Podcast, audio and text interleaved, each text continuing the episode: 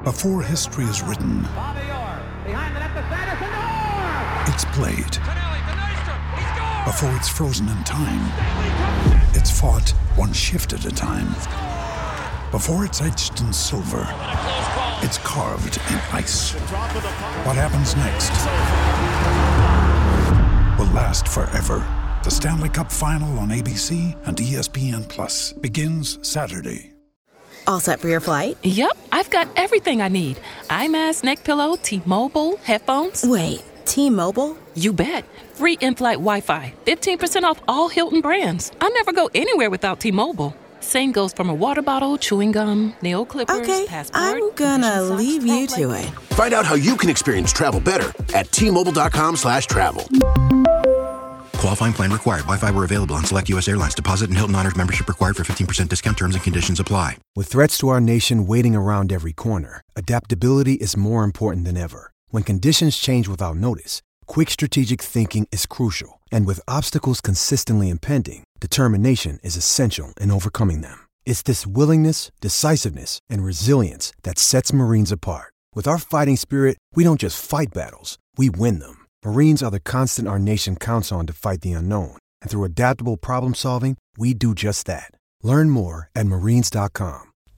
Hello and welcome to the Weekender from the Anfield Wrap. There's just over a week to go before Liverpool compete in the biggest game in club football once again, and the anticipation is absolutely through the roof. The time between the last league game at Anfield against Wolves and the final has been frankly torturous uh, for everyone who's been sweating on tickets in that ballot, trying to make travel plans and worrying about the game itself to come against Tottenham Hotspur. But the Reds have been putting the time to good use by going to Marbella for a training camp. We'll be talking about all of that on your Weekender show and all of the preparations for next Saturday throughout the show, as well as having segments with former Liverpool player Terry McDermott, looking ahead to the final, uh, local classical musician Jennifer Johnston, who's got a charity single that she's talking to us about, and also John Gibbons has spoken to Miguel Delaney of The Independent about the situation with Arsenal and Chelsea having to go to Baku and the fact that Henrikh Mkhitaryan is basically barred from going to that country. Uh, to go through all of that then, you've got me, Dan Austin, and I'm joined by Dan Nicholson, Adam Melia, Lizzi Doyle and Dan Morgan.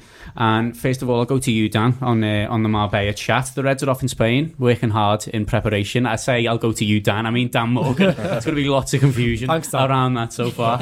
um, there's plenty of photos of them all kicking about, um, obviously going through the, the proper training regime, but also all smiling, seem like they're enjoying each other's company. Do we think that this combination of, of training hard, but also a trip abroad where they can be away from everything, where they can just enjoy spending time together, is the best way to approach the final? I think it's important to remember he, they went there last year before the final, before Madrid. So obviously he's got that body of experience. He knows what's worked for him in that build up. He knows he will know what, what hasn't worked as well. But I think he's definitely sought the advice of staff, even a couple of players, his captain Van Dijk, to say, "What do you think of this trip? Did you think it benefited you before the final?" Things like getting away from the melee, the rush, the press, the the anticipation, the build up, and to just focus on football. Um, I think is definitely something that is a benefit to them.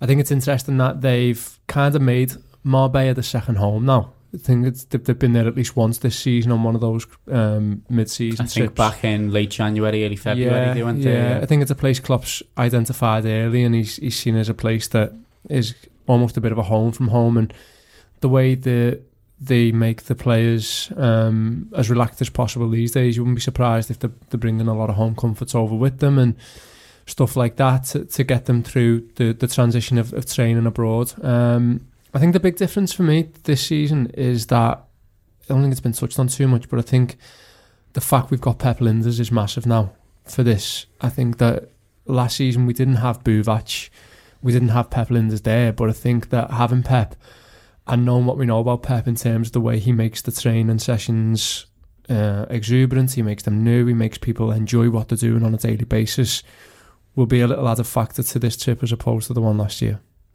Adam, uh, it is the same trip as last year. Klopp will have learnt from, from what they did in preparation for the final last time around. I'm sure he's making small little, little changes to try and improve things along the way as well. But it is overall the same sort of process that they're going through as they did for Kiev. Do you think that gives Liverpool an advantage that they've been through this process of preparing for a European Cup final before, whereas obviously Tottenham haven't? It's fresh for them.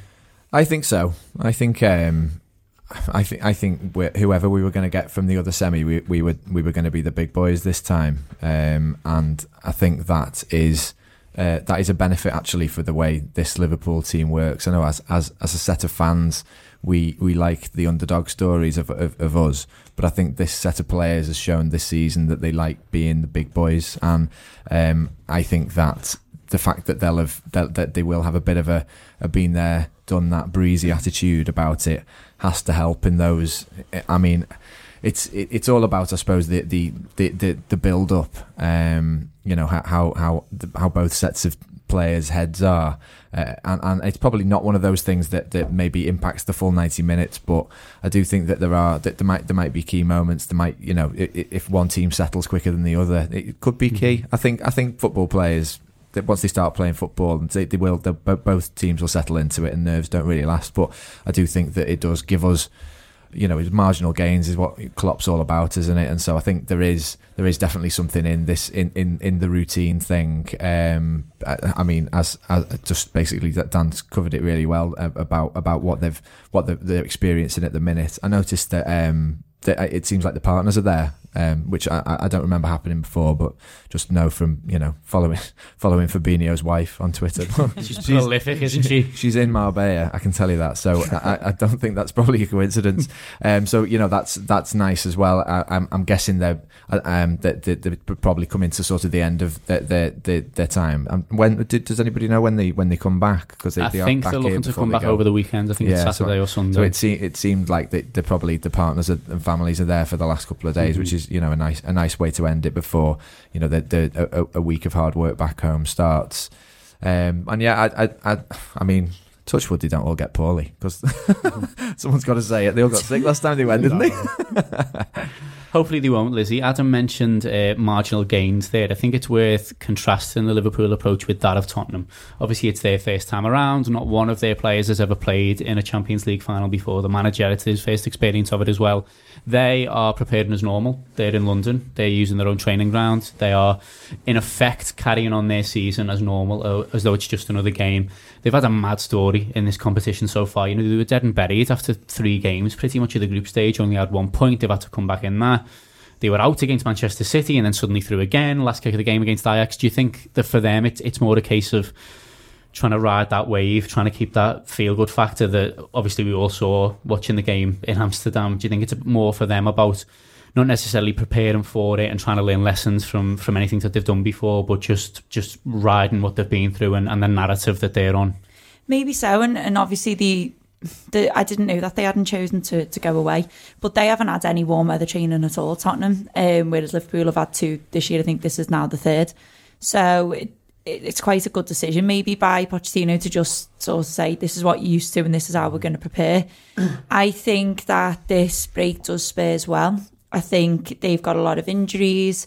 Um, and I think if this was being played a week or so after um, the Premier League had finished, I think Spurs would be absolutely goosed. Mm-hmm. Um, I think this benefits Spurs more in terms of that rather than Liverpool because I feel like Liverpool are much better off the back of momentum. Um, but I think the difference the difference this time around is like like it's been said before. We we've been here this time last year.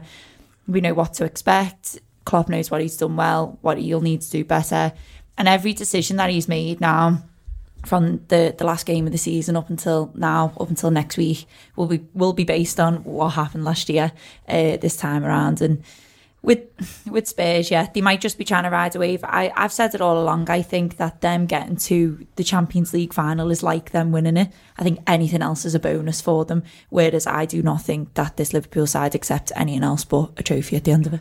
Uh, Dan Nicholson, there's been lots of talk in the press today that Liverpool have been trying to find an opponent to play a behind closed doors friendly against uh, yeah. before the final. Apparently, according to the Echo, they haven't managed to find a suitable opposition for that. But do you think that the idea of, of playing a sort of, you know, not fully competitive game, but a semi competitive one in that long gap between the last game against Wolves and the final is a good way of keeping legs fresh? I guess what help, but the squad that he's took over is so big. You'd like to think that amongst themselves they can get a game going. Mm-hmm. They've got the under 23s there. Know, there's there's so many playing staff there at Melwood and Kirkby that in the event that they can't find someone from Holland or whatever they were, they, they were whatever it was they were ringing around the other day, um, you'd like to think they could bring it together.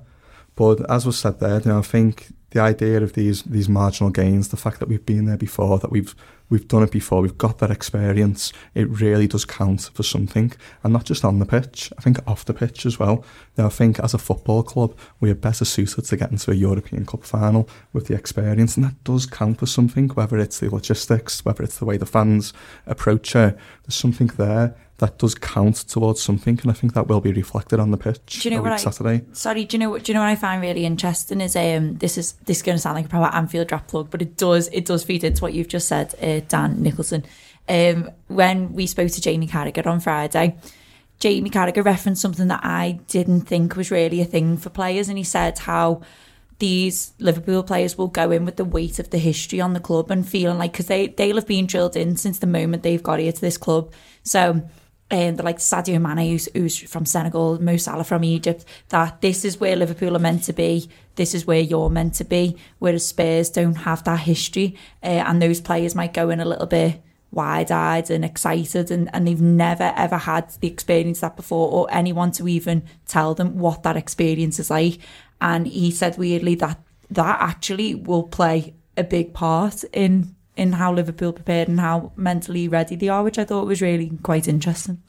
Uh, Dan, the other Dan Nicholson, um, has just referenced the size of the squad um, that's gone over to Marbella. I think it's 23 he's taken in total. Um, the manager's referenced quite a few times, especially this season, how occasionally he's brought in a player who's seemingly been in the cold, but they've trained very well and impressed him and then earned a place in the starting 11. So around about January, uh, he talks about Naby Keita in that way. He did it with Adam Lallana in and around March as well, where he came in and got a few games from seemingly not being a first team member. Uh, December, January as well, Divock Origi, when he started getting his games, he talked about how he'd worked really hard in training and he thought he deserved his chance.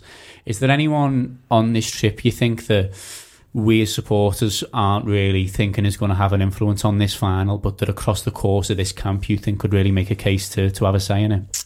I think that there could be uh, an honest conversation to be had around Lovren and Gomez um, from the start. I think it will be Matip personally, but I think they could both make a reasoned case. Gomez starts in the new camp because he wants to get him in somewhere Mhm. and feels that right back's the best place to put him. Lovren, we know he loves playing in a mad game. Um, I think, like I say, Joel Matip saying the right to play in the European Cup final, and quite rightly so. So I think there's maybe a conversation around that. I do think the the volume of squad he's took over there has something to do with the increased number of substitutions you can make and Mhm. have uh, in this game, which I think could play a real part.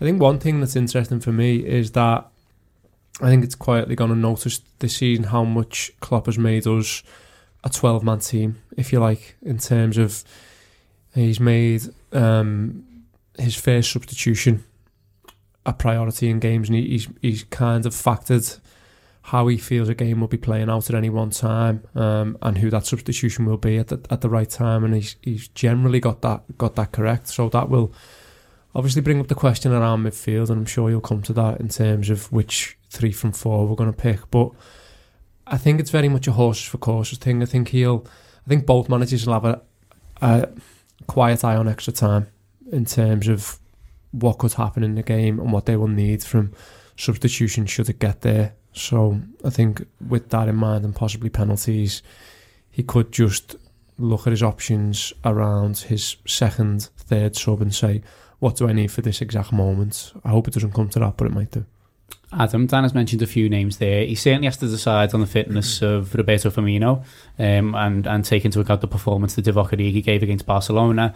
Um, there's a possibility for a bit of a Alex Oxlade-Chamberlain wild card, not necessarily from the start, but it was one of the three substitutions that he wants to bring on if he thinks that Liverpool need that kind of influence in the game. But Dan rightly mentioned that the, the main call that, that one would expect he has to make is in midfield with the three from four. And I think we would all assume that Fabinho and Jordan Henderson probably get the start. That means, therefore, that the choices between Gini Wijnaldum and James Milner both have performed admirably across the season. Both can stake a very strong claim for a, a starting berth in the final. Also, it's important to note that both have had a massive impact off the bench in recent weeks. So when Wijnaldum comes on and scores two against Barcelona. Milner comes on away at Newcastle and away at Southampton and helps decide the game in Liverpool's favour. If if you were making the call right now, who would you go with in your midfield? Gini, I think, um, but it is it, it's it's it's a marginal call, um, and I think maybe I say I'm saying Gini based on the number of different ways Milner's come on and influenced the game. So I'm sort of saying it because of Milner's attributes as much as Gini's. Mm-hmm. Gini's probably been our most consistent midfielder through the course of the season, and you know the season has different it ebbs and flows and it has different sort of parts entirely, and you know it, it it's a, weird thing a season because it seems short and long at the same time. But you know all the way through, I think I think um, Wijnaldum in in each of the, the different the different parts of the season has played really well, um, and and and deserves his start. But as well as that, I think that you've you've seen you've seen Milner come on, um, and, you know he, he you want him on at the end. I think and he, the the qualities he's got, he's he's he's sort of dragged us to a dra- dragged us through to a narrow win that we were already in the lead. He's come on and, and, and scored, you know, scored a winner um, to, by the penalty spot. His penalties are obviously a, a, a massive uh, asset in our armory, um, and the, the you know the the, the nous of him. Um, so I think there's I think for for all those reasons, it, it, sort of seems like although it's a marginal call, and I wouldn't mind if Milner starts, it just it, it feels it feels like that's the the right thing to do. And so it, my my concern, I guess, is is is our is our lineup too predictable? But you know, they still have to. you can predict it, but they still have to deal with it, don't they, Spurs? Mm-hmm. I think it's actually more of a call between Milner and Fabinho because I don't think either of them have got ninety minutes in them. I think you see Fabinho doesn't start at Bayern, for example, and he comes on early, and you see why he doesn't start because he's absolutely blown for tugs on about eighty. So I think I think I, the long, at the same time though, I think he turns that game round. I think he does, yeah. I think he's massive for us, but by the end, he's absolutely trudging. Yeah. Um, and I think there is a question around his conditioning for 90 minutes in terms of, and don't get me wrong, he's he's at a point now in his Liverpool career where he's absolutely given everything and taken everything out of himself. But I think just we get that a lot with, with players in their first seasons. I think so. Next season, yeah, exactly. Liverpool that, players who've signed, yeah, sometimes their second season they do that. That ninety minute towards thing. it because yeah. I think I think a big thing of this is we always think of it as a physical thing. I think some of these players come in and, and end up mentally shattered at the end of a season. You know, if, if he's come from League One and he's playing for Monaco every week, the jump from that to Liverpool mentally playing in the Premier League every weekend and going, what you're asking me to concentrate this hard every second for ninety minutes? Well I'm sorry, I've, I've, I've blown a mental gasket by 82 and I'm, and I'm absolutely shattered. So I think it, it's maybe a question more between those two and maybe if he's got like I say extra time and pens on his mind, he might think Milner. Dan Nicholson, which of the, the three from four would you be Wijnaldum going with to start? Me. Okay. Wijnaldum. I think um, I think you're right that the starting eleven does pick itself. Um, apart from that combo in the midfield, but Wijnaldum again, just for me, wouldn't be disappointed if it was Milner. But I think we can really take it to Spurs with mm-hmm. Gini starting. I think we're going into this game as as very very strong favourites, and I think Wijnaldum can just alter that game a little bit to really take it to them. Um, Milner coming off the bench if, if needed, whether you know the game is going wrong and needs to be shored up a tiny bit, you know it's not going our way, whether um, we pick up an injury, that kind of thing. More than happy for him to come off, but starting a be Gini. I'm a bit gutted for Joe Gomez, you know. I, have I've been saying this, but I feel like if he was just if he if he'd been a few weeks earlier in his in, in his rehabilitation, and this isn't a slight at Joel Matip, Matip, who I think has been has exceeded all expectations and shows what a run of games can do for a player.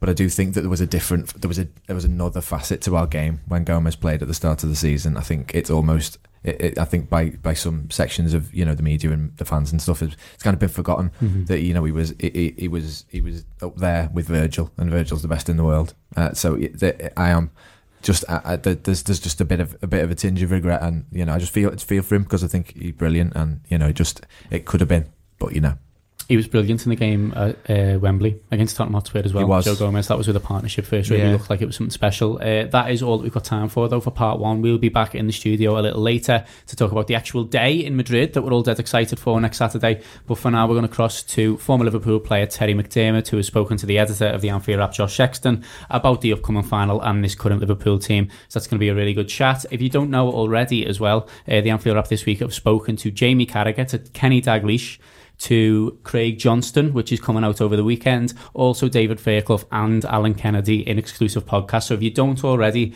make sure to subscribe to the Anfield Wrap. It's still only £5 a month and you can get access to all of those brilliant, brilliant shows. But for now, we're going to cross to Josh and to Terry McDermott. Delighted to be joined by Terry McDermott, who made 31 European Cup appearances, scored 12 goals, and played in three finals, all of which were won by Bob Paisley's Liverpool. Terry, going into this game, you know, Liverpool have, have a great history in these European Cup finals. There's, there's lots of sort of memories we can have as, as, as fans of painting cities red, painting stadiums red, and it, and it feels like that's something which is going to give Liverpool an edge once again going into this one against Tottenham. Yeah, yeah, obviously played in three, but there's only one left for me anyway. I know we won three, but the main one was the first one for everybody, you know, the ones who were there that night. It was something special winning winning the first European Cup, uh, just being beaten in a FA Cup final on the Saturday, and we went and put on a performance like it was, and there must have been over 35,000 there, Liverpoolians, and it was something I'd never, never, probably never see again. It was just beyond belief, the noise that they made and the, the performance that we put in.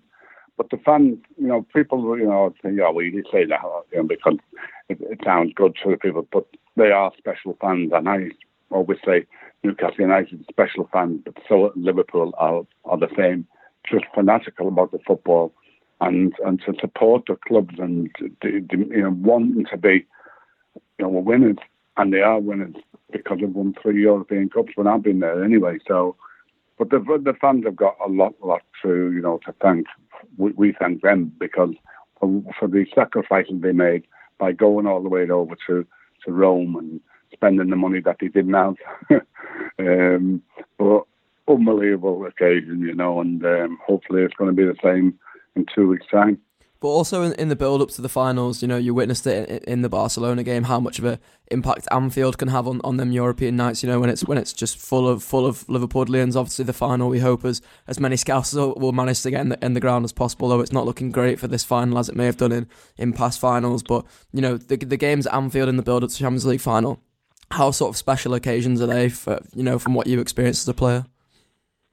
Well, first and foremost, uh, you know the the game against um, Barcelona, I've never known anything like it, and all the time I've been at Liverpool, uh, all the time I've been in football. So, so for that night, you know, I know there was all special nights in the past and that, but this was just. I was blown away by it. You know, it was just beyond belief and the noise that he made after the game, and there was they didn't want to go home. They just wanted to stay with the moment, and it was just an unbelievable occasion for everyone who was in that stadium. And it's, you know, there's 54,000 and 50,000 of were all Liverpoolians, and um, they did not make a noise and let them know that. I mean, to, to win, what did the way they won, it was just beyond belief as far as I'm concerned. It's um, special, special occasion, and hopefully we've got one more to go this season. And for yourself as as a local lad, you know, starting in three European Cup finals, it's it's, it's almost unheard of for, for, for a local lad in, in, Liverpool's history. How much did it mean to you to be given that opportunity? Was that sort of living the dream for you? And does it bring back memories when you see lads like Trent Alexander-Arnold getting getting their starts in, yeah. in the final last year, and obviously you you assume he will do this year as well? Yeah, it was fantastic for you know the young kid. Brilliant. He's, he's had a brilliant season as well. He had a couple of injuries and things like that but what a player he's going to be in, in the future, you know, and for him to play, and I'm sure he'll be playing in, in the final. Um, what an occasion for him as well. He'll he'll know that he's been in for a special special week. But the big game, and you know, it's not going to be a foregone conclusion that we're going to beat Spurs. But um, if we play like anything like that we can, and they play anything like they can, we'll go, we'll beat them because I think we've got better players than them. Is there anything you'd say to, to Trent if you if you sort of had the had the had the chance to have a conversation with him in terms of advice you'd give him going into this game, or do you think that you know him having the experience from from last year will help him through this one more so than anything you can offer up? Yeah, I'm sure you know from from last year and everything, but this year uh, he's, he's had a special year, and you know, and I'm sure he's going to have a lot more more in the future. But but this one occasion, and uh, you know, when in Madrid um, to, to, to playing games like that, you, you can't describe it to, especially when you're a Scouser or a Liverpoolian, you know, you, you, you, you can't help but, but, you know, you get you, the way you feel. It's, it's inside you that you just, you know, I'm playing in an FA European Cup final for, for, for the third time. And you know what? I honestly think that in the next few years we'll be there, and most most of the time because we've got so such a great team, but such great characters as well. And uh, Trent, Trent Arnold is an unbelievable player, and he always will be. And did you feel as uh, slightly more nervous being a local lad going into these finals because it was it was so much your dream growing up to, to sort of play for Liverpool on, on these on these grand occasions? Did that that increase your nerves, or did the nerves sort of get easier for you as as as you know as you've sort of played in more and more of these European Cup finals, more of these big games for Liverpool? No, it didn't. It didn't. It didn't affect me because you know, I was just privileged. that I was playing for Liverpool in a European Cup final. It was a privilege, you know. And how can you not enjoy that, you know? And yes, some of the people do get nervous before games. Players get nervous before games, but I never, I never did. I just couldn't wait to get out and start the game. And um, you know, when when you're playing in European Cup finals, you're playing in them three. You know, I felt I didn't feel any different between the first one and the third one. I just knew that we were going to win them games. So that's the way the lads have got to prepare, prepare it for for two weeks' time. We're going to win that cup. I'm sure we are. But they're going to have to play well to beat Spurs. But we're capable. And you obviously played in, in the back to back finals in, in 77 and 78, sort of similar pattern to what's going on this year, except obviously the advantage you guys had in, in 77 was that you, you won that final. Do you think that, that that's makes it easy, made it easier for you, perhaps, or makes it harder for, for these lads now? Is that they've got to bounce back from a defeat, or do you think that actually bouncing back from a defeat makes makes you know makes it all, all the more sweeter when you when you do eventually get over the line the next well, time? exactly. Yeah, yeah. I'm sure, yeah, but that's that's forgotten about now. What's happened in the league, and we were, that was that was drummed into us beforehand. You know, uh, once that's finished, go to the next game, and the next game is the European Cup final. So forget about all what's on, happened in the past. This is a one-off game. Two very, very good teams. You know, they, which will suit Liverpool because they like getting going forward can them on the break, that type of thing. But you know, you know what?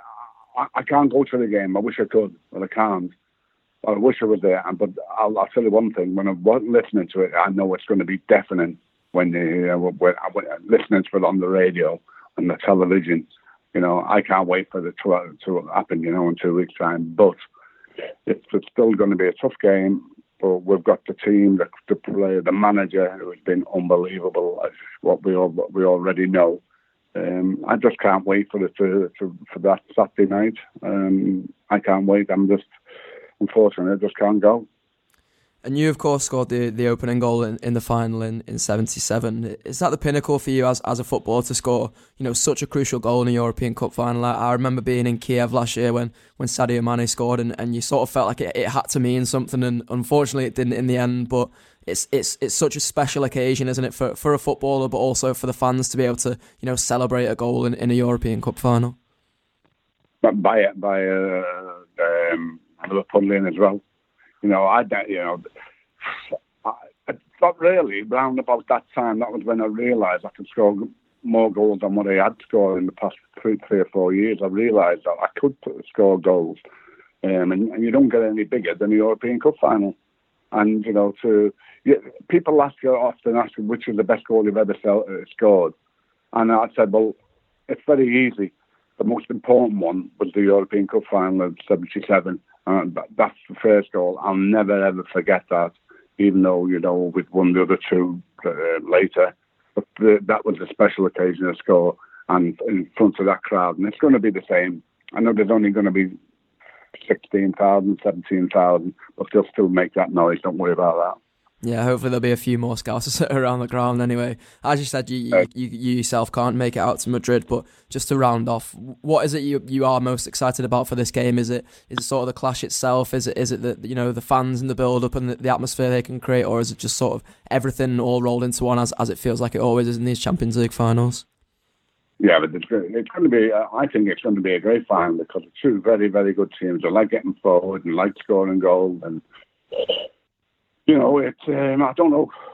I, I honestly think that if we play like we've played most of the season, I don't think there's anything down for them. But they are a very good team, and we've just got to go out there, you know, enjoy it. It might never happen again, but so enjoy it when you can. And um, you know, to score a goal in a cup final must be a it's a brilliant uh, feeling. So let's just hope that we're saying that in two weeks' time.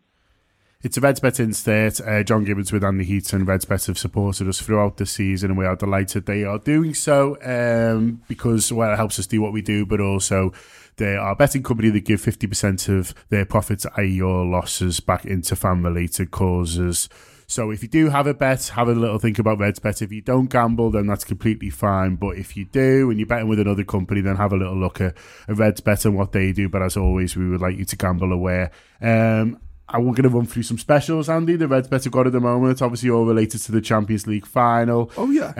Um, so if I've you heard of that. so if you could just let me know what you think, good or bad, about these bets, I'm sure we'll find one you like at least. Um, so Liverpool to win the Champions League final in extra time uh, was nine to one, now ten to one.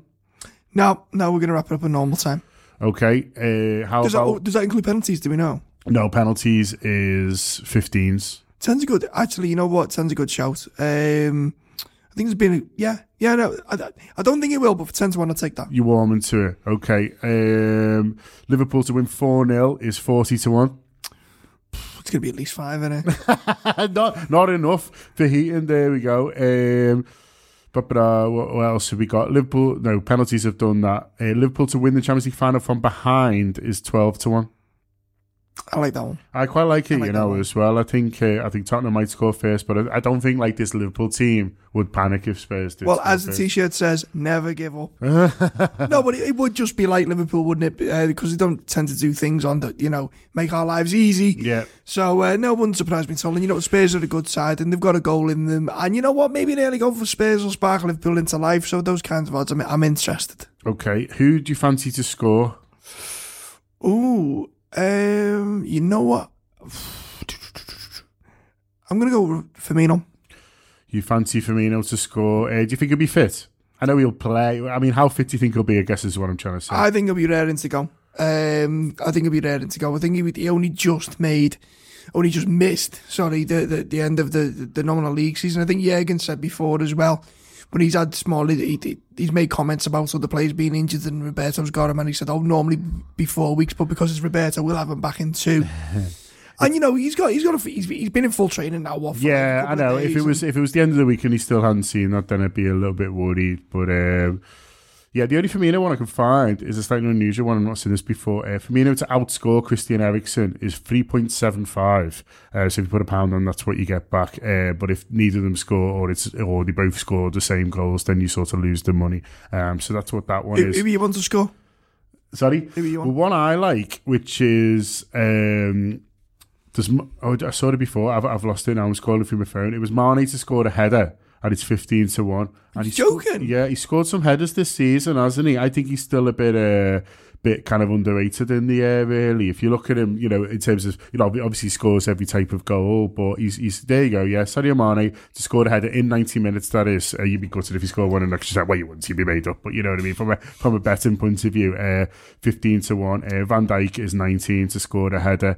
I just fancy, yes, he's so good in the air, Sadio. Better isn't than he? the- but as I've said before, I, I think he's better than Duncan Ferguson in the air. Yeah. No, but you know what though, with with headers, he, he has scored a myriad of headers as well, not just like one particular type. And I think it's that easy to to confuse being big Yeah. with being good in the air. I mean, Yeah. not, not to knock him, but I mean, Crouchy should have scored more headers than, than he could have done. Yeah. You know who else was small and good in the air? Go on. Well, two. Robbie Fowler and Luis Garcia.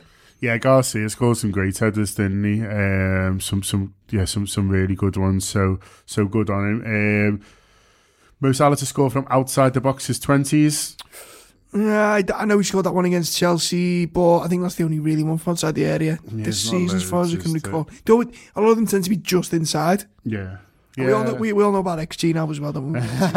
so um, So, are we saying Sadio Mane to score a header at 15s is John and Andy's best of the week? that I will put my seal of approval on that one. That is the one we're going for. Okay, there's loads more. Gini Wijnaldum to score at any time, Milner to score a penalty. Absolutely tons of bets on the Champions League finals. Have a little look at redsbet.com. And thanks to them again for supporting us all season and hopefully into next. It's John Gibbons from The Weekender, and I'm delighted to be joined by an old friend. Uh, Jennifer Johnston came on the show a few years ago uh, to talk about her well, her job and her, and, her, and her kind of role, really. And now back on to talk about, um, well, a new role, but also a new album, Jennifer. You've done a love letter to Liverpool. Yes, uh, a tribute to my home city and also to its music. So it's yourself, obviously. You're you're, you're singing. It's with the, the, the Royal Philharmonic Orchestra here in Liverpool, who you, uh, you are working with a lot, a lot more closely now. Is that right? Yes, the Royal Liverpool Philharmonic Orchestra um, is, of course, the the most famous product of Liverpool, really, in some ways, um, along with the football clubs. Um, and I'm currently, for the next 18 months, going to be the artist in residence with them, which is a real honour, especially for a Scouser. Yeah.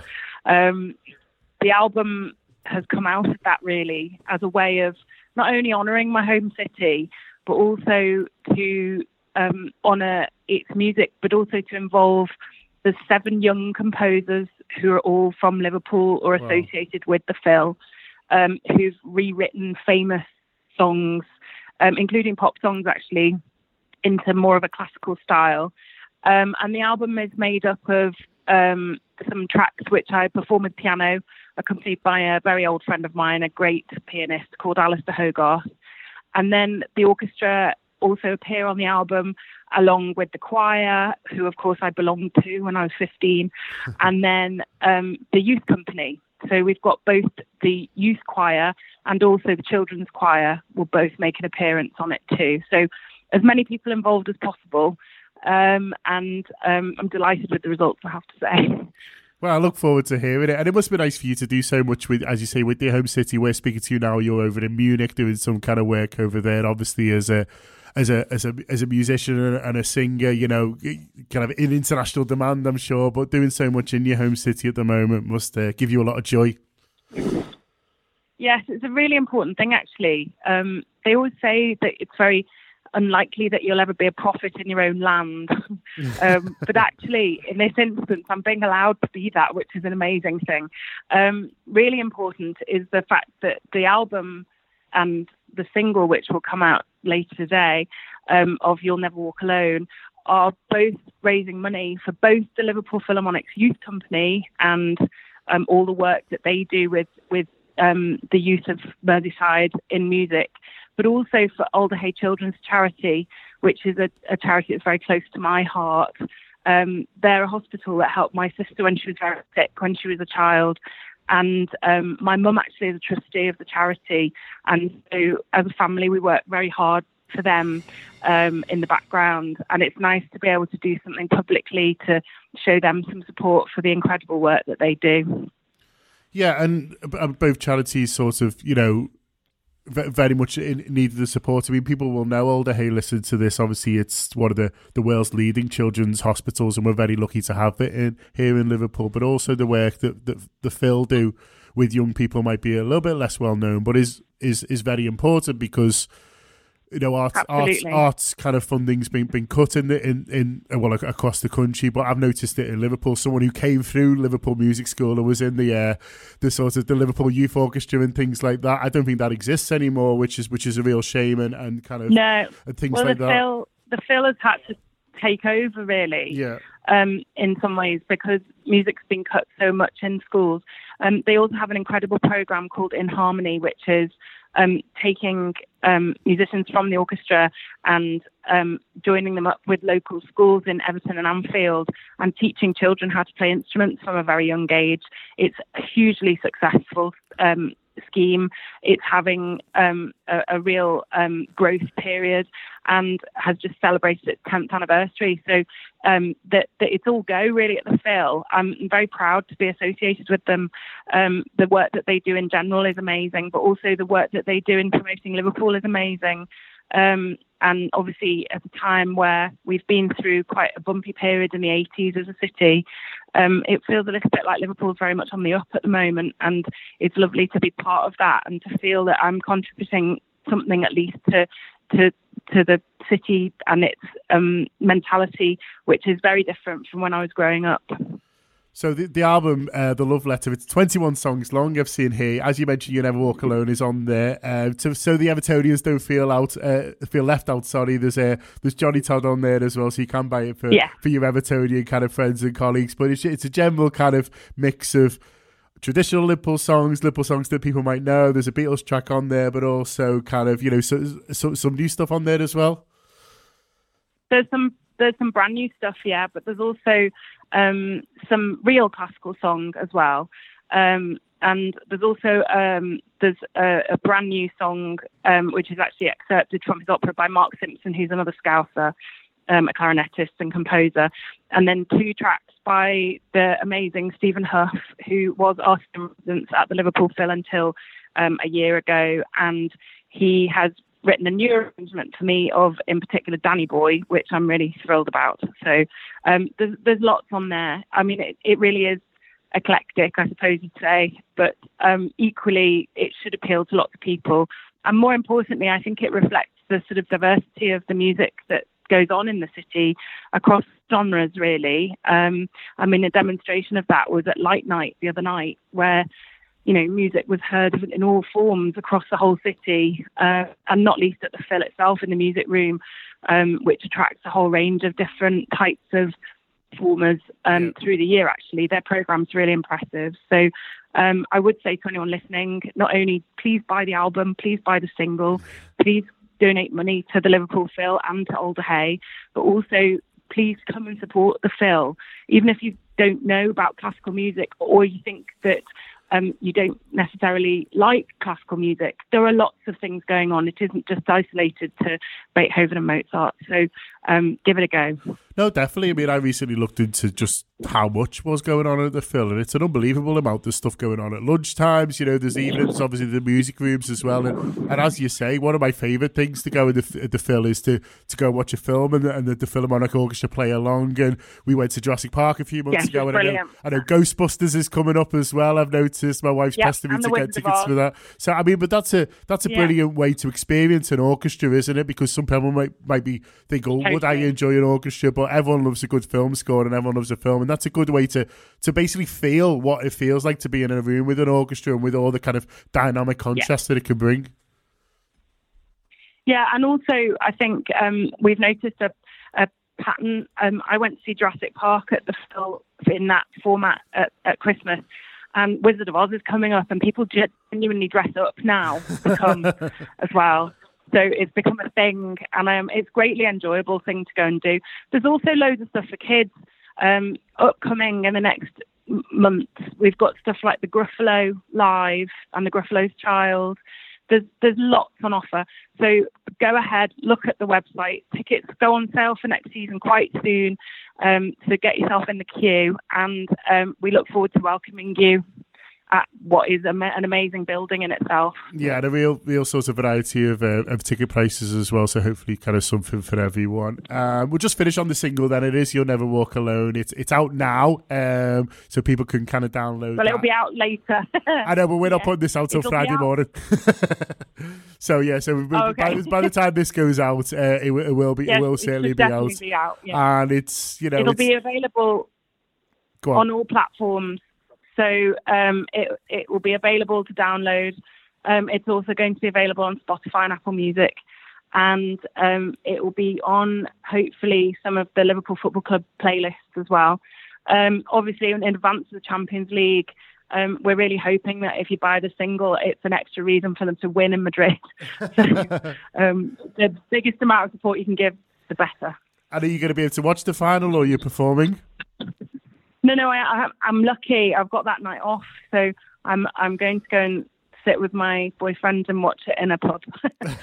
um, thankfully, it thankfully it, it doesn't fall on a night where I'm actually on stage. Um, because like everybody in Liverpool, it would be a fantastic thing to watch them win. Indeed, indeed. And great for the city, just like the Philharmonic has been. Huge thanks to Jennifer for joining us. It's nice to speak to you again. Thank uh, hopefully, you. won't be too long before the next time. And best of luck with the single and the album. And yeah, I'm not sure what we're going to back to next, but I'm sure it's great. And it's John Gibbons for the Anfield Wrap. And I'm joined on the phone by Miguel Delaney, who writes for The Independent and has written a lot of things that have got attention recently, um, certainly on social media. But the thing we want to speak to about in particular is uh, his recent column on, on the situation around Mkhitaryan and this final in Baku. And there are a lot of people, it's seemingly, who can't go to the final in Baku, but um, the fact that one of them is a player for Arsenal, Miguel, just kind of adds to the whole ridiculousness of the whole situation. Yeah, I think that's exactly it. I mean, essentially, it just brings this whole issue to a head. Uh, the fact that the, the, the mere location of a place is basically weakening one of the one of the sides and denying a player what is the chance of a special opportunity, whatever people think about the Europa League. But it is farcical in itself, and the same obviously applies to fans. I mean, and in this case, it's not it's, it's not it's not even the choice of the venue; it's the size of an airport that is against denying so many fans, and, and in a much more direct sense, because well, there's obviously this argument that Mkhitaryan has has made a personal decision, and that it's not due to any kind of you know um, uh, legal uh, obstacles. But I mean, that situation alone is ridiculous that he has to make that personal decision. But with the fans, literally no more than twelve thousand can get can get there, and given the difficulty. Um, we, we, we could well have a situation where we only see three to four thousand from London, which is remarkable itself. And as you say, it just, I mean, the Mkhitaryan situation really just brings this entire thing to a head. And a, a final venue or a selection of venue with multiple problems at all levels. Yeah, and, and for the player, as you mentioned, it's a shame because he's played. He hasn't played every week for Arsenal, but he has played in most of the Europa League games. So he's done the graft to get to the final. You know, he's put in the performances they've got there, but he doesn't get the the shining glory. And as you say, it's it's eventually seemingly come down to his decision, but it should be a decision that, that any footballer should have to make.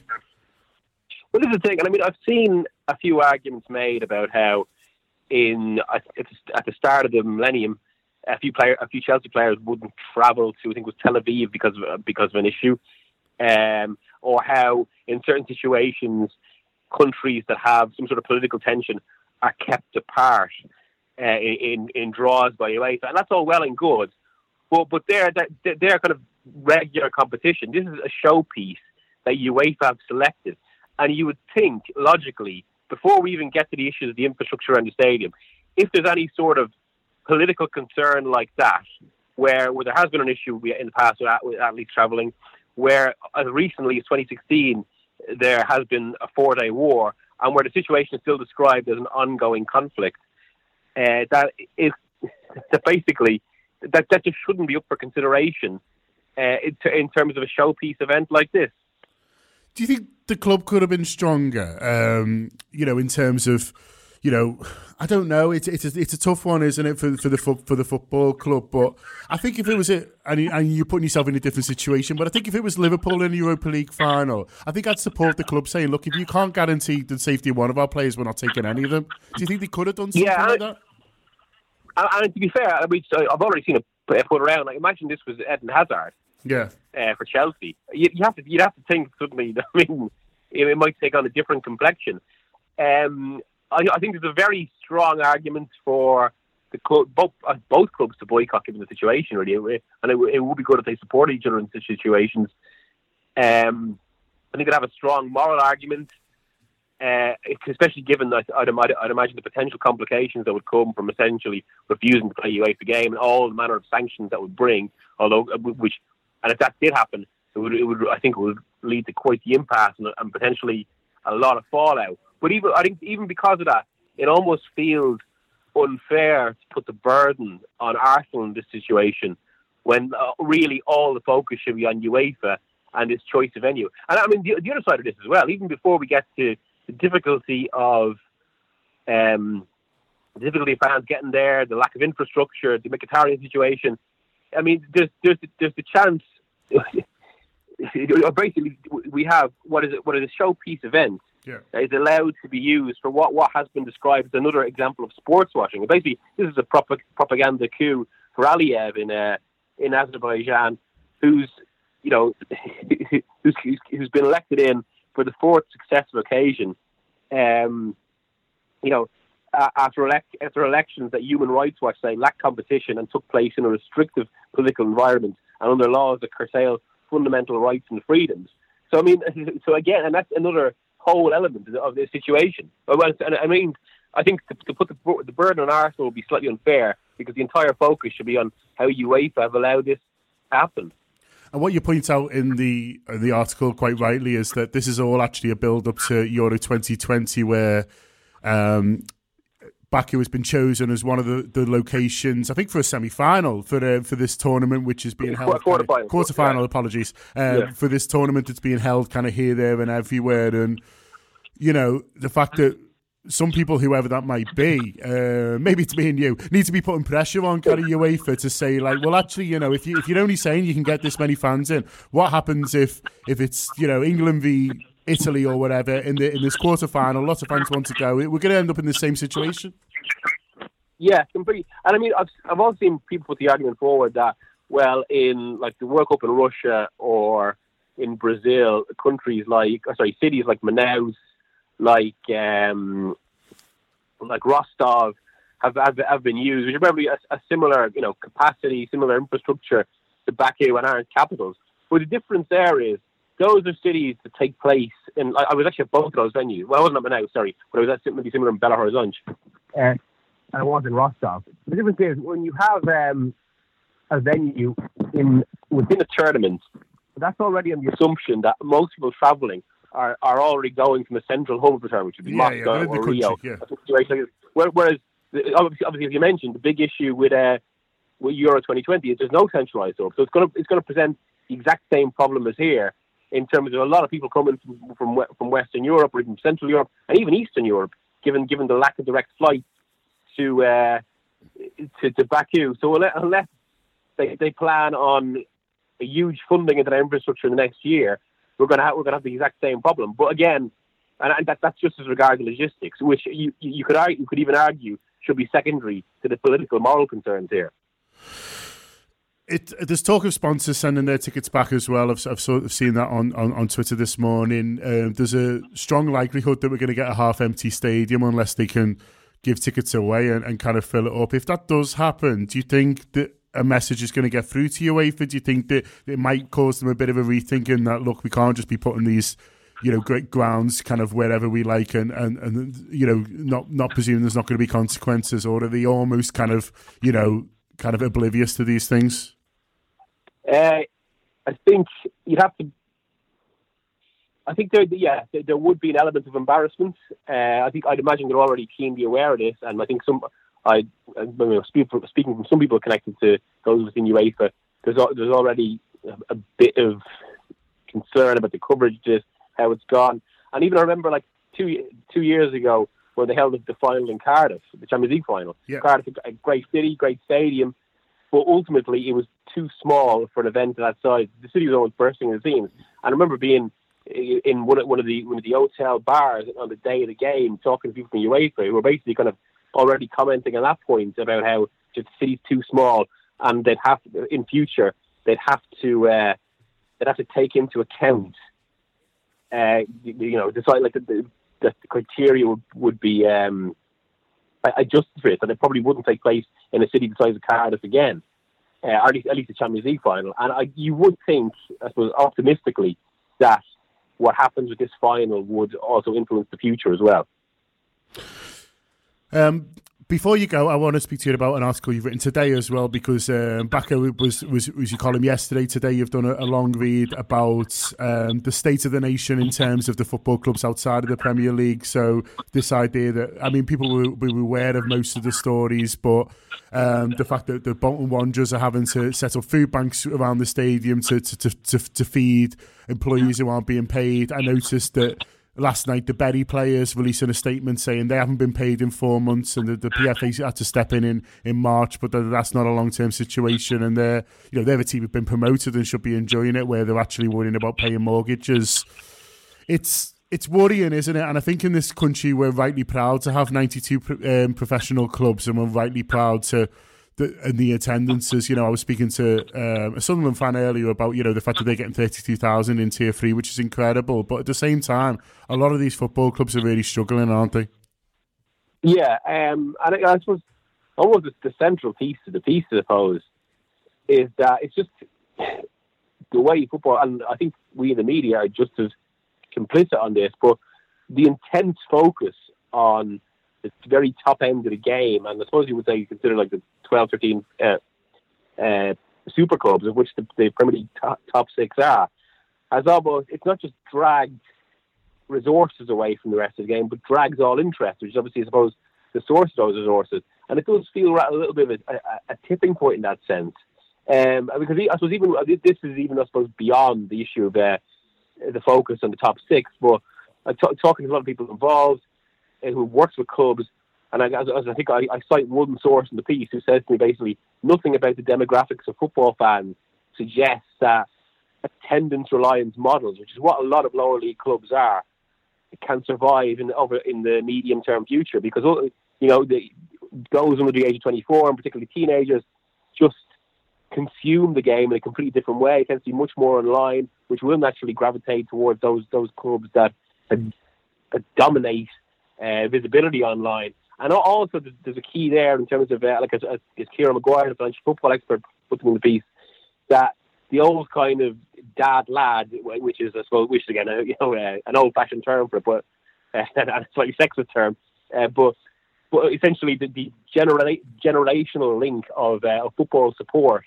is being broken because uh, the current generation or the, the coming generation just don't have the same the, same link isn't being passed down. There's the same culture go, of going to the games in that way, and I, I think it has been a problem. One of the stats I cite in the piece is that 31 of the 48 uh, League One and League Two clubs last season, or the season just ending, they um, their, their, their average attendances were less than half of their capacity capacity of their stadiums which in and of itself is a problem because of the, the cost of upkeep and all that.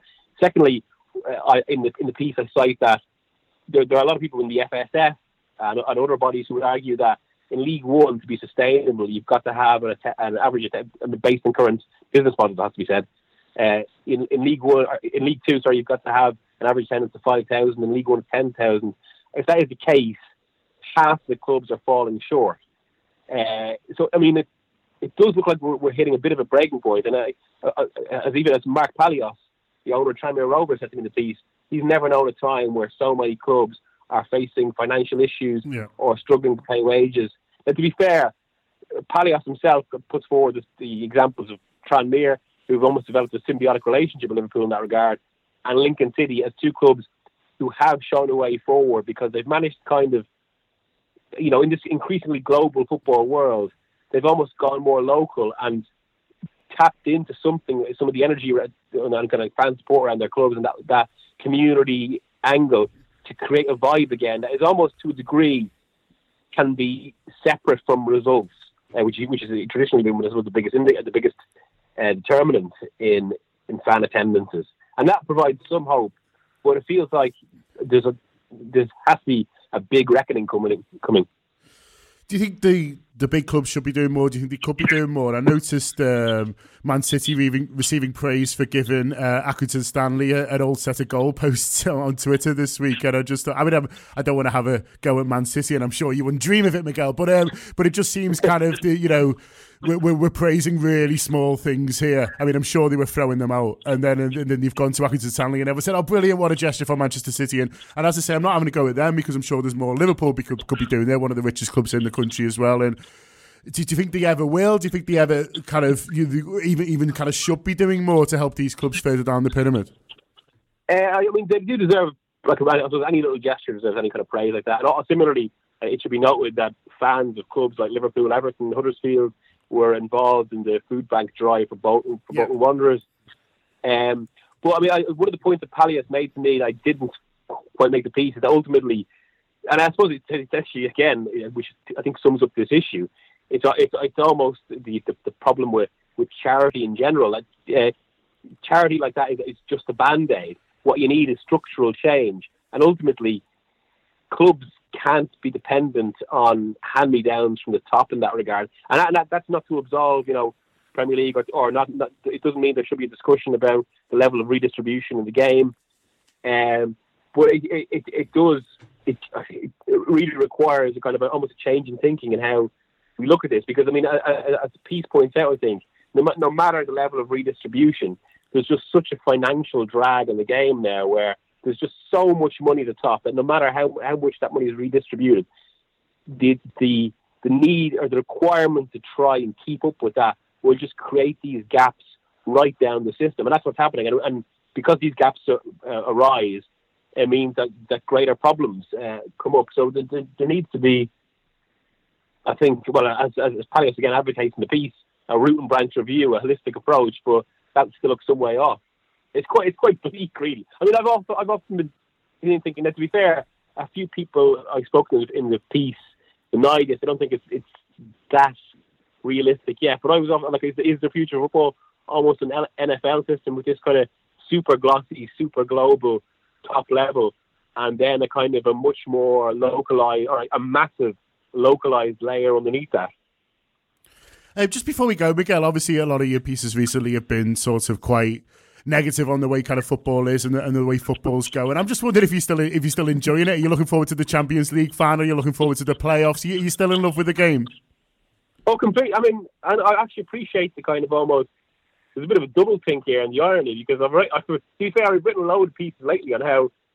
I mean, for, for all these problems in football, and actually, and to be fair, just just touch on some of the problem really.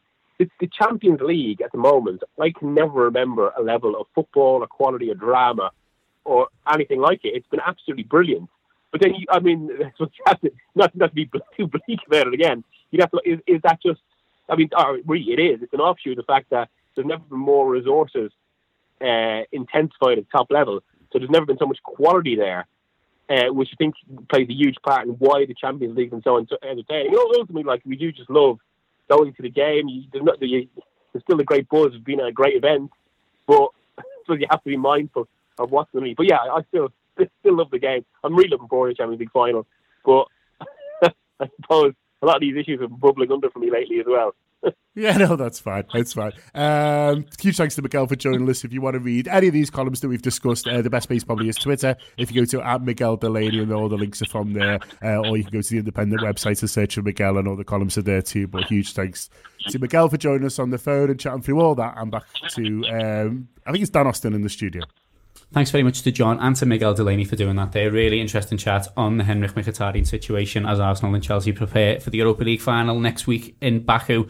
Uh, back in the studio now with Dan, with Lizzi, with Adam, and with Dan as well. Um, and Dan Morgan, uh, the ballot is over. Tickets are arriving through the post and travel plans should all now be sorted. This is the best part of the build up now, isn't it? Where in theory, the logistics are sorted and everyone's looking forward to the trip and, and get going. Um, we're going on the bus you're going via Barcelona, aren't you? How much are you looking forward to it? I can't wait. I've, I've got to be honest. I've, I've in the last week I've been tinged with a, a sense of guilt because so many people who I know mm-hmm. and care about couldn't get tickets, and um, like I say, I've almost felt guilty of having one um, and getting one through the ballot, which I've been lucky enough to do. But in the end, you know, you, you, you can't you can't take responsibility for that. It's it's something you've got zero control over, and I think the more we gear towards the game, I think everyone's focus will just be on how Liverpool get over the line as much as anything else, and, and how we can all just make the best of the situation. Um, I think I think it's it's fantastic that the game itself, despite the ticket mess and the allocation um, troubles, is in Madrid because I think Madrid's a superb city. I think it's a great place. Mm-hmm. I'm really looking forward to getting back to Madrid. I went in 2014. It's a place I really really liked. Um, so I'm really looking forward to spending the day there. I've, I've got a, a, a wonderful memory of, of Kiev last year and, and Shevchenko Park in particular. And if we can just bottle that again, even a little bit, I'd, I'd be more than more than happy with the, the day. And then obviously to top it off, I want to see Liverpool win the trophy. I think that we all deserve over the past few years on this journey under Klopp because I think it's been something we've all worked towards in our own way as as fans, as staff, as as people involved and and a part of Liverpool Football Club. I think we all deserve this victory. Adam, I feel like I definitely deserve it. I reckon you, I reckon you do too, to be honest. Um, it's it's a second consecutive European Cup final. It's three out of four years under this manager. It's three from three tournaments under this manager. Mad. We really are privileged to be to be doing this yet again. Yeah, it's mad. It is. It, I, I'm I always used to think we had a, a good record in knockout tour, you know, tournaments under you know Benitez, and in, in general, we you know we, we we do well in Europe, but it, this is this is unprecedented. You know, we we we keep doing it, and um, it's just this it's just this final step. It does feel different to me to last year. Um, I feel uh, personally more business-like, which is absolutely not going to have a zero impact on the team. But I personally feel like I need to do this this time, so I'm not sure in what shape that's going to take. Um, I haven't got a ticket yet, yet. Um, so if uh, if anybody's guilt does get too much, I'll happily take that off your hands, Dan. Um, is, all your, is all your travel sorted and everything? Though, yeah, so so yeah, um, and that's another thing that um, look, I've never been to Madrid, um, and I've never been to Ibiza either. two birds, one stone. Who's Yeah. asked about the tickets? Yeah, who's asked about the game? So two, bird, two birds, one stone. I'm going to Ibiza ne- this time next week, um, which is going to be funny. Um, so yeah, uh, and yeah, there, there's there's definitely um, yeah, there's the it's, it's just it's so, so exciting, and um, as as Dan said, uh, Dan Morgan said there, I I, I it, yeah, Shevchenko Park last year was. Was the, the best day of the year, and a year with no Glastonbury, it was it sort of almost felt a little bit Yeah. like that that vibe, sort of under the, the Yeah, dappled was. sunlight Really of the was. trees. and- I don't know. It was just it, it was it was it was a beautiful place, and I was um I was curious to know what the what the fan park kind of uh, square looks like this time because I'd like to be under some sort of trees again. Oh, there's very little tree chat there's no going on. You know, it's very, uh, it, it's very long. It's very thin. I'd say it's more of an oblong than a square. To be totally honest with you, Yeah, it's very concrete as yeah. well. Um, so I don't think it's quite going to be the picturesque thing, Lizzi. Part of why Shevchen- part of why Shevchenko Park was so good, I think, and we'll come on to the details about the fan, fan park in Madrid in a second. Done enough about the trees, Dan. Move on. is that Bring the trees. it's mad to just turn up somewhere as as peculiar, shall we say, as Ukraine, and just bump into loads of people that you know that sometimes you didn't even know were going. Some people that you know as like mates of mates, or oh, it's your cousin's mate's dad, or, or whatever it might be, and just like be stood in this random park in a place that you would never have any other reason than to go to, aside from Liverpool or Boss. It's bizarre, isn't it? When you when you put it like that, it's really weird. It is. because um, my Kiev experience was like it was good. It was just a bit mad. Like turning up to Kiev, I turned up to Kiev and it was like three in the morning. And I'm not lying, a fellow with a hole in his head walked past me and I was like, where am I? Like, what the hell is this country? He had an actual hole in his head. I'm not lying, a hole in no, his I head. believe you. There was we, we, we stayed we stayed in what what the one barmaid called the criminal area, so I know all about know all about that sort of thing. and me and my dad were hidden in um, a doorway um, for a couple of hours before we could get into our apartment. But then, you know, we're having like these meals for like two or three quid. And then all of a sudden, like you say, you descend on um, Shevchenko Park, you're buying whatever shit ale that there is there because it was all black everything. And then once you were in there, like you literally, because you literally could have been anywhere in Liverpool because you wouldn't have had a clue that you were in the middle of Ukraine.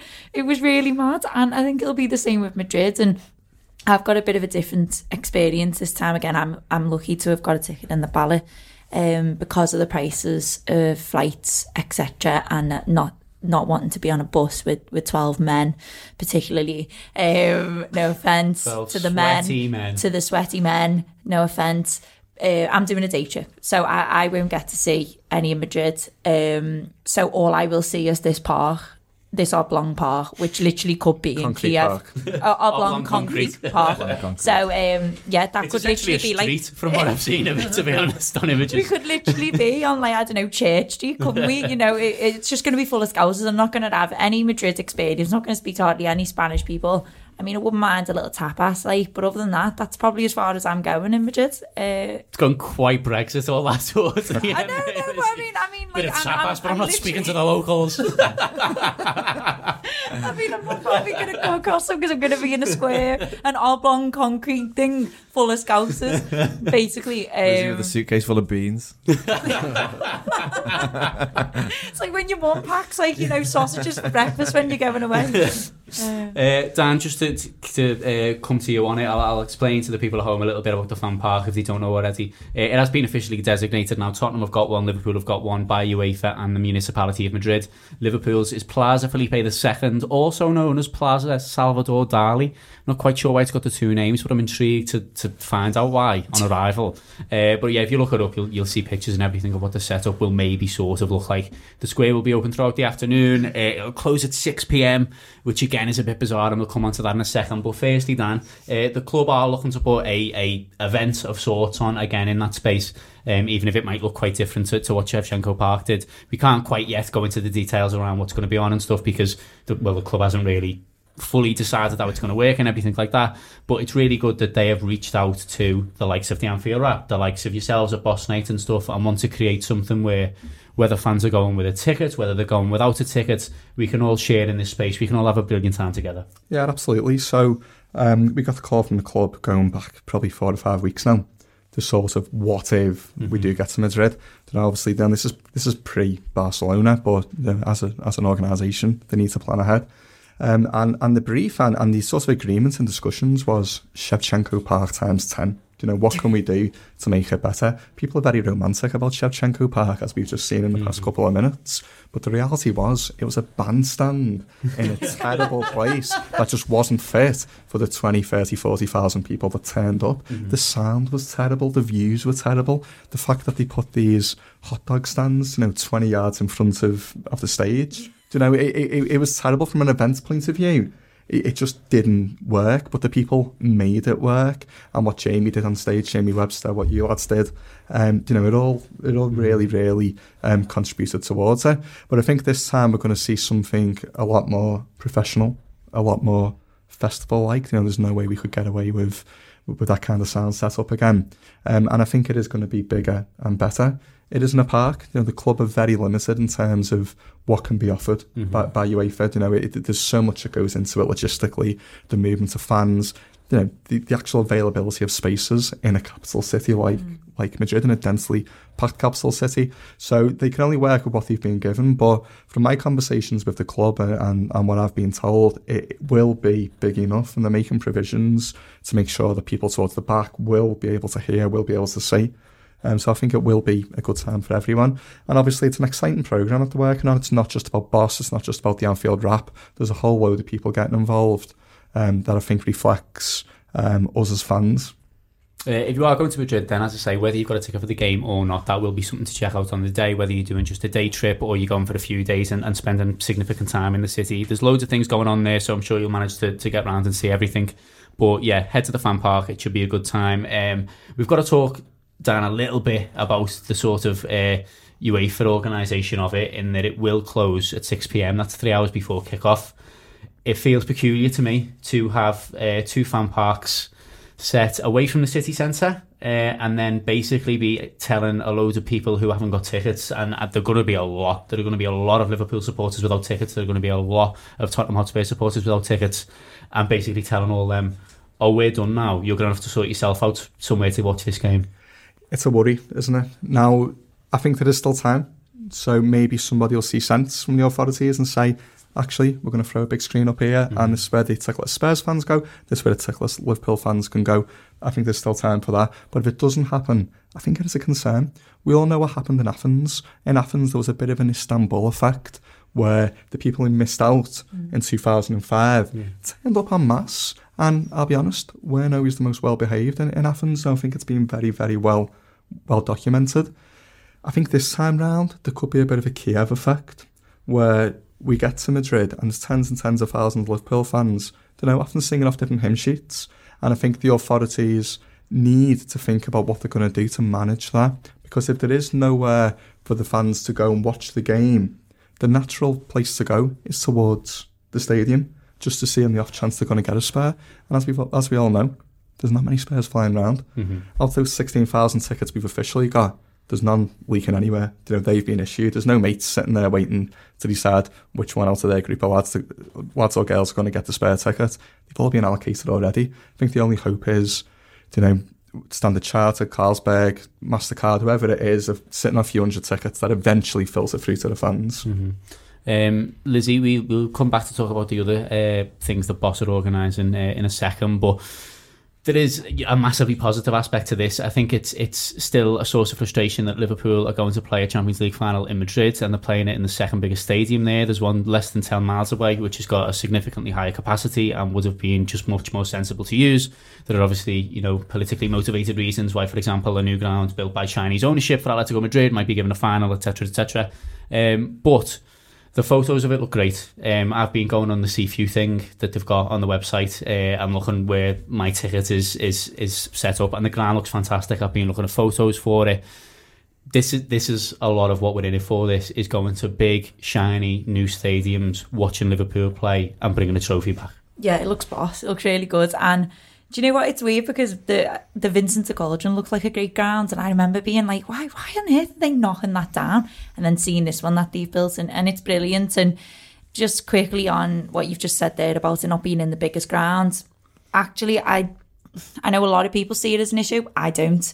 Um, because I don't think it really affects our allocation. I think UEFA would still have the way and still allocate exactly the same um, the way that they have done with this one. I really don't think the bigger ground thing is a question other than Spurs from maybe corporate. That's just my view on that one because I, I, I think that's more of a UEFA thing.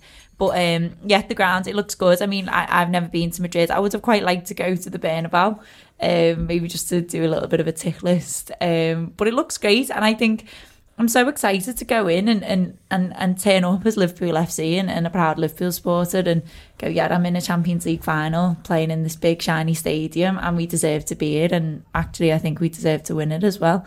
Um, I, I, I literally, I can't stop smiling when I talk about it because I'm just so, so excited to get there. And it's really good that it's in Madrid, somewhere accessible uh, well, that we thought was accessible for a decent price, um, which didn't seem to not really be the case recently. But yeah, it, it's not as much of a slog as going to Ukraine as well. So um, it just it feels it feels special. Dan Morgan, um, what really hurt me in the ground last year because I was all right during the game a bit. Like once that mad first goal went in, I sort of accepted it, and then you know Real Madrid had a good footy team. I was all right, and then I saw them lift the trophy and I saw the Real Madrid end look nonplussed, quite frankly, when they lifted the trophy. And I was seething with anger, imagining what our end would have been like. And then they played Sweet Dreams immediately afterwards. I was thinking, how much would that have gone off if we'd have just won the European Cup? Liverpool simply have to be dancing around that pitch with the trophy afterwards, don't they? I'm going to really struggle if for the second year in a row we come away with none. Uh, yeah, I think there's there's a way in which Jurgen Klopp's job becomes really, really difficult in terms of get, uh, from a motivational sense, purely in terms of getting them back if they don't win this one and, and selling the journey to them if they don't win this one. This just feels like a culmination. It feels like a culmination of everything of of Kiev, of Ball, of of even that League Cup final. Not just finals, but you know parts of this journey that we've been on at different points since 2015, and it feels like it's all geared towards this moment. And, and look, we're not entitled to anything. That's the thing to remember. You can lose a game of football. That can happen. It's just that I think we've we've we've built so much of a rapport with this football team and, and we've got such a great relationship with them. We believe in them and, and it's kind of it's kind of reinforced my my models in terms of why I do this every every week, why I, I put so much faith in them. And I think it's it's made it clear to me that you back a gang of people to represent what you what you believe is fundamental to the football club because that's what that's what you invest in. And I think once you find that it's very rare. I've not I've never felt like I say I've not never felt close to a Liverpool team before. And I think to to to get a gang of lads who are so honest and so decent in in the way they come across is is very rare. And it feels like like I say like I said before I think it feels like we're all just in this together and we all want this as as much as each other. And, and I think the point made earlier is a big one because I think the thing we don't take into account often enough is that these players walk into Melwood every day and the first thing they walk past is the European Cup. So this is part of why they came to Liverpool. Mm-hmm. This is part of why Virgil van Dijk chose Liverpool over Manchester City. This is part of why Mo Salah pens a six-year deal because he, he thinks this is where I can do these things. This is where I can win these trophies. It's just about doing it over that 90 minutes now. Uh, just before we go, then Dan Nicholson, Boss are doing an event, a bit of a send off uh, next Monday in Liverpool before everyone heads off, travels to Madrid for the final. Uh, tell us a little about it. Yeah, we are. So, um, as I'm sure many people know, um, over over the past four to five years, we've done very sporadic events, gigs after after matches, just places for what started off as our mates just to come really and listen to some music, you know, I, I, I have a good time. Um, they've obviously morphed into something um, a lot bigger now and, and obviously Jamie Webster, our sort of headline act, gets a fair bit of uh, attention. Um, and, and and towards the end of the season, you know, there was, there was a clamour around the stuff we were doing, and lots and lots of people saying we just can't get access to, to what you do. Um, we our, our home over the years has been district in the Baltic Quarter, which only holds you know four, five hundred people tops. Mm-hmm. So lots, lots of people getting locked out. Um, we did the Olympia, which sold out in you know a couple of seconds. Um, for the end of season party. Um, and it just led to a whole barrage of complaints from people saying, we want to be a part of this, but we're not quick enough, we're not clued up enough, you know, we're not part of the match going click you know, in order to, to get access. Um, so, so we sat down and said, well, why don't we, before Madrid, give all these people a chance to come and see what it is we do and see what Jamie Webster, Kieran Molyneux, Ben Burke, uh, and the others do. Um, so we had to go to the biggest place in the city, and that's that was the M&S Bank Arena. So we sat down with them and we said, you know, how do we go about doing an event here? And they were very receptive. Um, unfortunately, the arena itself um, was pretty booked up. Um, as as it tends to be. So they offered us what is known as Space by the M&S Bank Arena, which is the convention centre that joins onto the, the arena for Bank Holiday Monday. So um, this coming Monday, we're going to throw what we're calling sort of Madrid send-off party. Um, as you've probably seen from from the videos, we get a few special guests and stuff that come along and sort of add to the night. We've got a fair few of them lined up already, none that unfortunately can can share now, but um, I'm sure no one's going to be left disappointed um, on on Monday night. Um, the tickets are available through the um, through the arena website, which is um, mnsbankarena.com. Um, things does does at six pm. Things kick off at seven pm, and it'll be wrapped up around half ten. Right, so if you want to go along and enjoy yourself and find out who those possible special guests will be, make sure to get your tickets. Uh, it's going to be fantastic. If you've ever been to one before, you'll know how good it is. And if it's your first time, you'll have an absolute ball there. Uh, that's about all that we've got time for anyway on this episode of The Weekender. Thanks very much to Lizzi, to Dan Nicholson, to Dan Morgan, and to Adam Melia for their contributions. And thank you very much to you for listening. Make sure to subscribe to the Anfield Wrap if you don't already. There are going to be tons of exclusive podcasts on the TAW Player service in and around the final. As I've mentioned, a few of us are travelling on the bus again, leaving early next Wednesday morning which feels far too early. It's 1am on the Wednesday. Somehow we're leaving earlier than what we left for Kiev. um, I'm not really sure how that's happened, to be honest. Uh, but we'll be doing all of the same stuff that people seem to enjoy from the bus last year. Uh, there'll be pre and post match reviews, there'll be travel diaries, there'll be a special AFQ. Yes, there'll be genuine physical and mental injuries um, that come up as well. Book reviews. yeah, Gibbo's working on that. We think he's going with uh, Charlotte Crosby, although there's been talk of uh, Toff off Made in Chelsea as well. We're basically looking for the most salacious autobiography that we can find. Nothing will compete with Jodie Marsh because, frankly, no one has had as much sex as Jodie Marsh on the planet. I don't think. But if anyone has any suggestions for a particularly uh, filthy autobiography that, that, that John and various other members of the bus crew can read, then please send it in. But yeah, loads of really good stuff on there. So uh, if you don't already, sign up for the five. There'll be loads of really good stuff. Um, and for now, uh, thanks very much for listening to this. Enjoy your weekend. Make sure to get your Boss Night ticket for Monday and all the best. Sports Social Podcast Network.